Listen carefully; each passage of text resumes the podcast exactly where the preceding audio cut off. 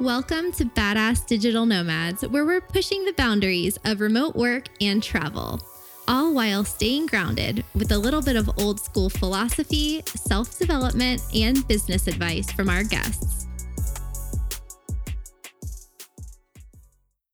Hi, everyone. This is your host, Kristin Wilson from Traveling with Kristin, and you're listening to a different episode of Badass Digital Nomads podcast, where we are usually here to talk about the topics of remote work, travel, and online business, remote jobs, technology, things of that nature, which we will continue to do uh, from here on out.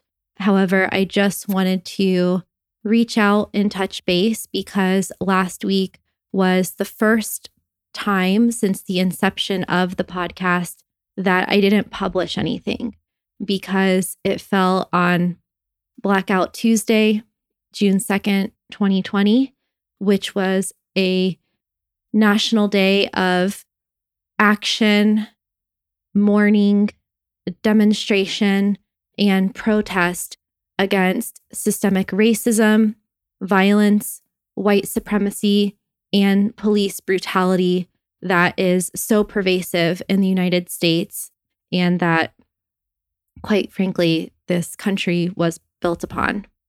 It's obviously hard to find the right words to share in this situation, but it personally didn't feel right to just say nothing and remain in silence.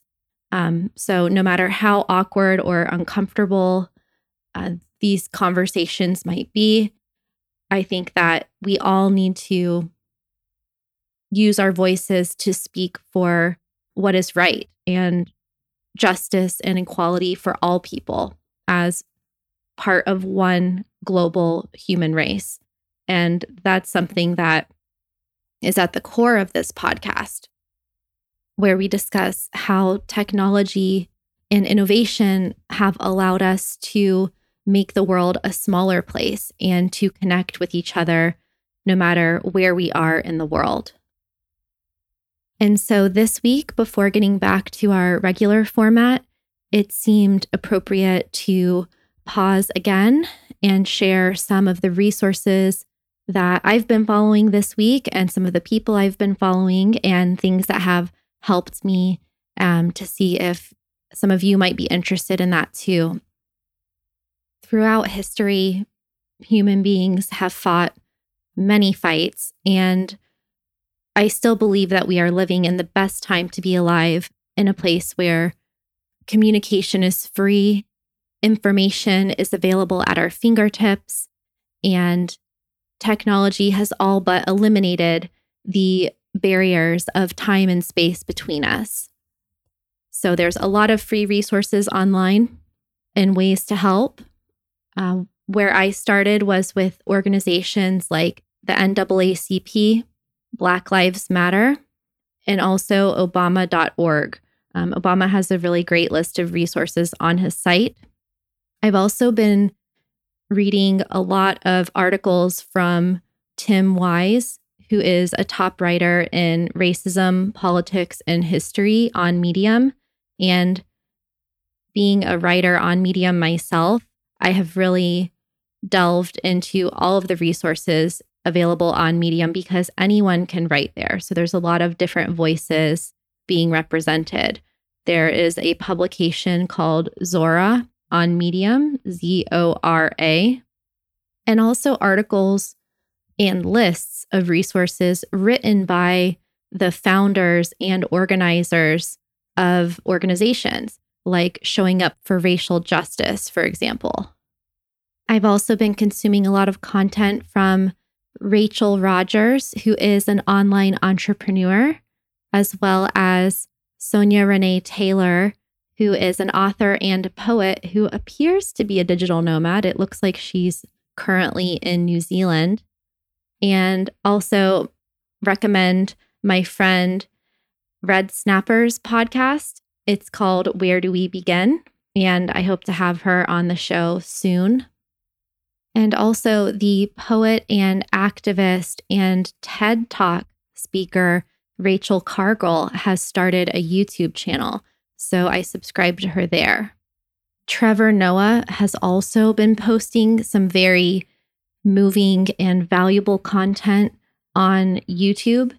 And as usual, John Oliver and the team at Last Week Tonight did a great job breaking down their chosen topic of the week, which was police brutality. Our friend Matt Bowles over at the Maverick Show did a very powerful podcast last week of only 15 minutes that really resonated with me, really packed a punch. I listened to it twice, and so I will link to that as well, and also to his show notes page where he included a lot of different resources. I'll leave you with a couple quotes from my meditation teacher, Dion Vamal.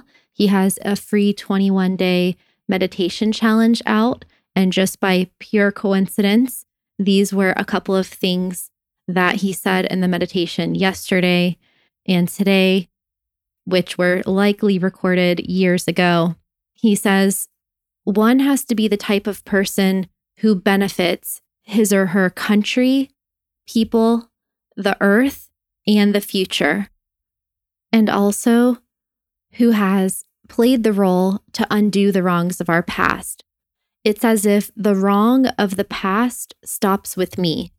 Racism stops with me. He also says, I believe a non conflict earth will happen when the human right to be himself or herself is restored. He also says that the human spirit evolved through freedom. I can see the wrongs that we have done but we never have to do them again.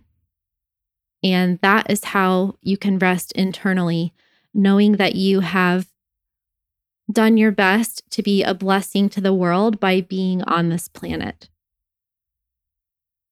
So, those are some of the things that have been on my mind and things that I've been contemplating, content that I've been consuming, uh, questions I've been asking myself. And so I hope that wherever you are in the world right now, that you are staying safe. Please take care of yourself. Love you all and see you next week.